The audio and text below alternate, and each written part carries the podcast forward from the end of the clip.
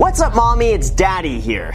There you go, I said it. So while everyone is busy talking about Shiba Inu becoming the next big thing, Bitcoin hitting $60,000, and Squid Games becoming the most popular show ever, we've got two pressing issues that need to be talked about as soon as possible. One, over the next few days, we could have our first ever Bitcoin ETF finally hitting the market and potentially driving up the price to $100,000. And two, there's another upcoming issue that most people are sweeping under the rug, and that's the fact that we're quickly running out of money and about to default if nothing is done. Now, quite literally, the United States only has enough funding to operate through December 3rd, and if the United States can't avoid defaulting on its debt, that could be the next catalyst that triggers the next recession and stock market drop, according to the Treasury Secretary Janet Yellen. So let's talk about exactly what this means, the impact it could have throughout the entire market, every single detail about the new Bitcoin ETF that keeps pushing prices higher, and then finally the story you all came for, what people say about Eminem's new restaurant called Mom's Spaghetti. Although before we cover all of those mouth-watering details, you better lose yourself in the moment to smash the like button for the YouTube algorithm. You only got one shot. Do not miss your chance to give it a quick tap because this opportunity only comes three times a week because that's how often I post. And it also helps me out tremendously. So thank you guys so much. And now with that said, let's begin. So first things first, we got to talk about what's happening with Bitcoin because after quite some time, it's rather unbelievable. Earlier in the day, Bitcoin rallied to nearly $61,000 on the news that maybe the SEC is going to finally allow a new Bitcoin ETF to begin trading in the next few days. And if that happens. It would be a huge moment for the entire cryptocurrency market in terms of broader, more widespread acceptance throughout investors. This all started about a day ago when a Bloomberg article claimed that the SEC is poised to allow the first U.S. Bitcoin futures exchange traded fund to begin trading, according to people familiar with the matter. Why is this such a big deal? Well, throughout the last five years, every single request to formalize a cryptocurrency related fund that would trade openly on the market for anyone to buy and sell has been denied time and time again.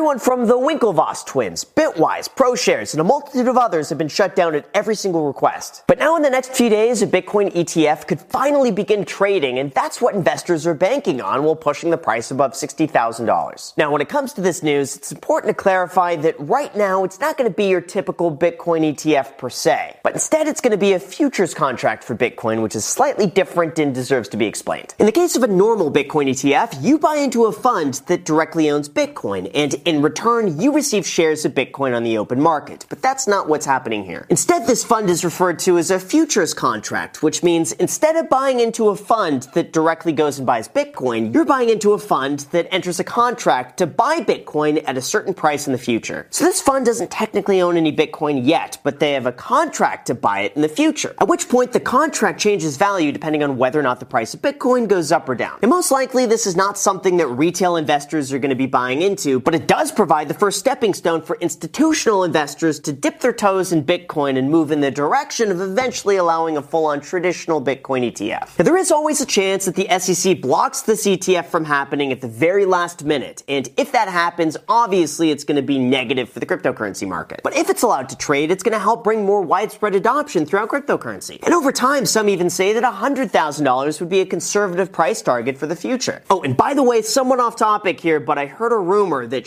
Shiba Inu might possibly, maybe be available for trading soon at public.com slash Graham. So feel free to use my link down below in the description so you're ready for that maybe to possibly soon happen. And even though I can't confirm 100%, it never hurts and you'll get a free stock worth all the way up to $1,000 at the exact same time. But regardless of that, one thing is for sure. It seems like more and more people are swapping out old school bonds for Bitcoin. And Bloomberg reported that just a 5% allocation to Bitcoin would have given you 1.7 times more profit overall than going with a standard mix of stocks and bonds alone. That's at the same time that Bank of America finally admits that Bitcoin is too large to ignore and that our view is that there should be more opportunity than skeptics expect. Now, even though China did come out again and ban Bitcoin again, Bank of America argues that regulation is a good thing. Once rules are established, the uncertainty over how to invest in crypto will be lifted. We also have a predictive pattern called the stock to flow model, which so far has reasonably predicted the pace of Bitcoin's price since 2012. And now those patterns suggest that we could see a price run up as high as 80,000 $100,000 by the end of the year. Of course, only time is going to tell how that plays out, but for myself, I've been buying both Bitcoin and Ethereum consistently since January of this year. And now I'm about to finally reach a 5% allocation throughout my entire portfolio. My plan was just to buy it on a regular basis, just like I would the S&P 500, and then I go and move it over to blockfi.com slash Graham because at least they're paying me a slight interest rate, whereas otherwise I would be earning nothing. For anybody interested in doing that, by the way, I'll leave a link down below in the description where you could get up to $250 at the free Bitcoin for signing up. It's what I use, and I've been extremely happy with them so far, but I think at this point it's quite obvious that Bitcoin has really cemented itself as an asset class and being used by both people and businesses as a hedge against inflation and store of value. I personally wouldn't go all in, but for myself it seems like 5% is a sweet spot. And perhaps I could take that up to 10% if I'm feeling adventurous down the line. But beyond that, even though a Bitcoin ETF would be tremendous for the cryptocurrency market, the rest of the stock market is still at the whims of the December 3rd deadline as the US quickly runs out of money. To understand what's going on, we need to talk about the term the debt ceiling, which sounds like Dave Ramsey's worst nightmare. Anyway, this is the maximum amount of money that the US government is allowed to borrow to pay for all of its obligations, like Social Security and Medicare benefits, military salaries, interest on the national debt, tax refunds, and a multitude of other adult responsibilities that need to be taken care of. But once that limit is reached, well, then all of those services can't be funded. And it's kind of like a global Facebook shutdown, except throughout the entire country and much, much worse.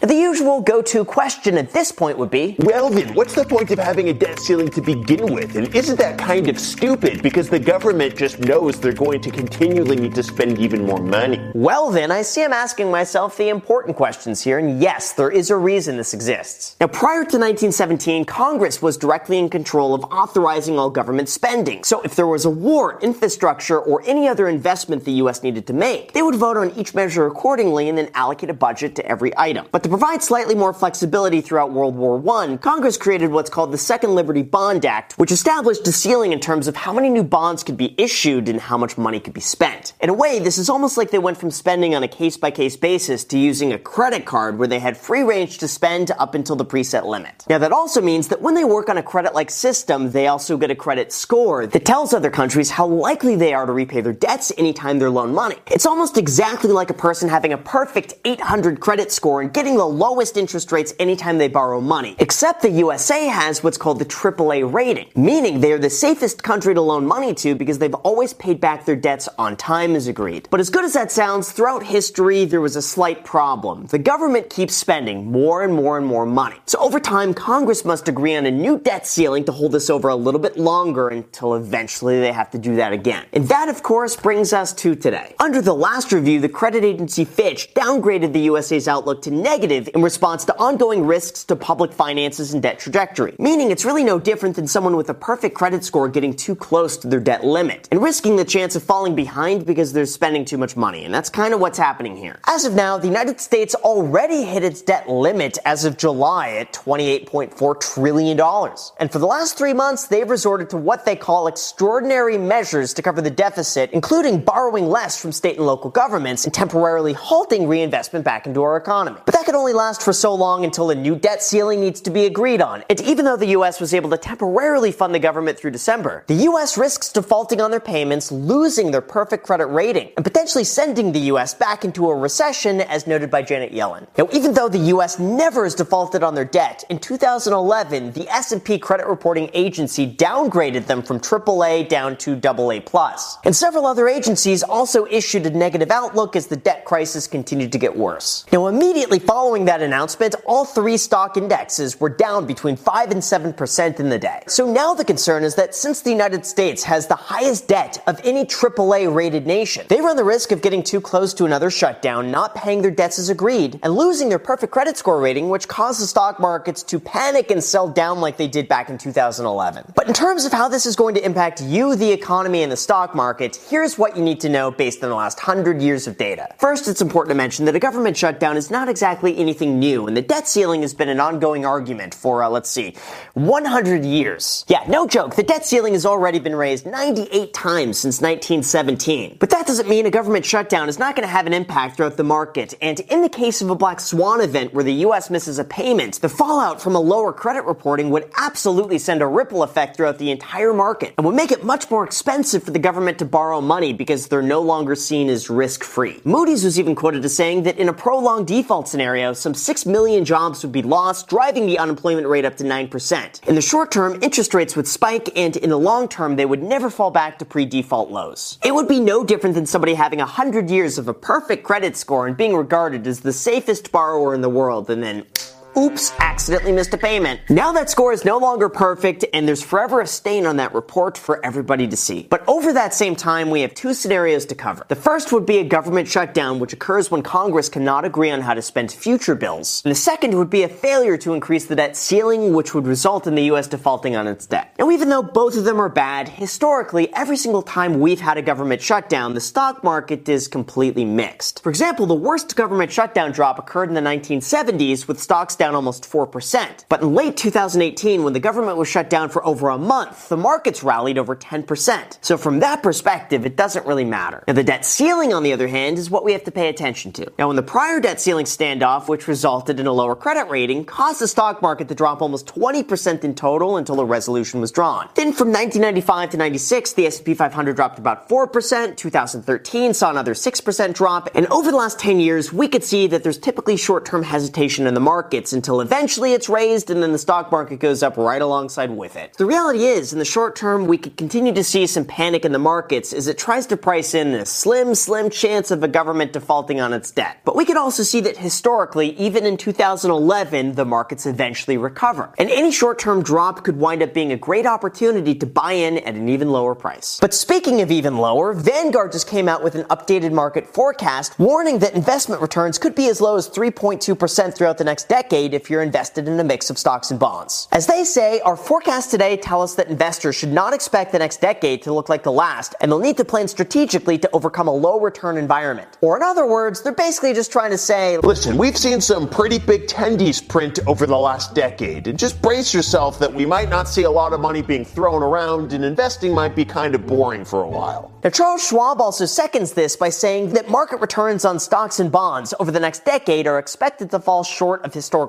averages according to the 2021 estimates. And that now might be a good time for investors to review and consider resetting long-term financial goals to ensure that they are based on projections grounded in disciplined methodology rather than on historical averages. Which is really just financial speak for plan for the worst. See, here's what they found. Throughout the last 120 years, the real returns for the stock market, which is really just a fancy way of saying after taxes and adjusted for inflation, comes to an average of 5% a year on stocks and 3.6% on bonds. From there, they look at the current spread between the completely risk-free return that you could get buying treasury bills, which as of right now is negative half a percent after taxes and inflation, and the premium of 3.5% for investing in the stock market. That gives them an annualized net return of just 3% a year in the stock market, and it's even worse at 2% if you hold 30% bonds. LPL Financial also published similar findings when they analyzed the returns of the bull market in the first, second, and third year. And they found that the first year's returns were almost always the largest at a rate of anywhere from 20 to 65% from the market bottom. Then, with the exception of 1987, the second year was almost always smaller with a return of anywhere between 10 and 25%. But throughout the second year, they found that it was often prone to a pullback, usually on average of about 10%. Now, of course, others disagree with this, like Goldman Sachs, who says in the short term we could see another 9% rally throughout the rest of the year. Oh, and then finally, the story I know you all want to hear. Eminem just recently opened up his own restaurant in Detroit called Mom's Spaghetti. But he also issued some uh, choice words in terms of how you should eat the spaghetti. I'm to be as family friendly as possible when I say this, but as he says, don't even eat a bite of your spaghetti until you put it in the bread, because otherwise you're going to ruin the whole effing thing. Don't be stupid. If I effing catch you doing that without the effing bread, I don't know what I'm to do. So I guess you could say he's really dishing it out. Okay, forget I said that. I was just feeling a little saucy. Never mind. So with that said, you guys, thank you so much for watching. I really appreciate it. Make sure to destroy the like button, subscribe button, and notification bell. Feel free to add me on Instagram and on my second channel, The Graham Stephan Show. I post there every single day. I'm not posting here, so if you want to see a brand new video from me every single day, make sure to add yourself to that. Also, make sure to add yourself to the Hungry Bull app down below in the description to track all of your stocks. It's a new app that I just started up with Jeremy Financial Education. And while you're at it, make sure to get your free stock down below in the description when you sign up for public using the code GRAHAM because that stock is worth all the way up to a $1,000 and I'm posting all my own stock trades on there. So if you want to be a part of it, get your free stock down below in the description. Let me know which one you get. Thank you so much for watching and until next time.